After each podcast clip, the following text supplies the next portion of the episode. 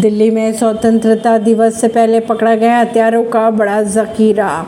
Delhi police के अनुसार मध्य प्रदेश के बुरहानपुर से हथियार लाए गए थे, पकड़े गए आरोपियों के नाम लाल सिंह।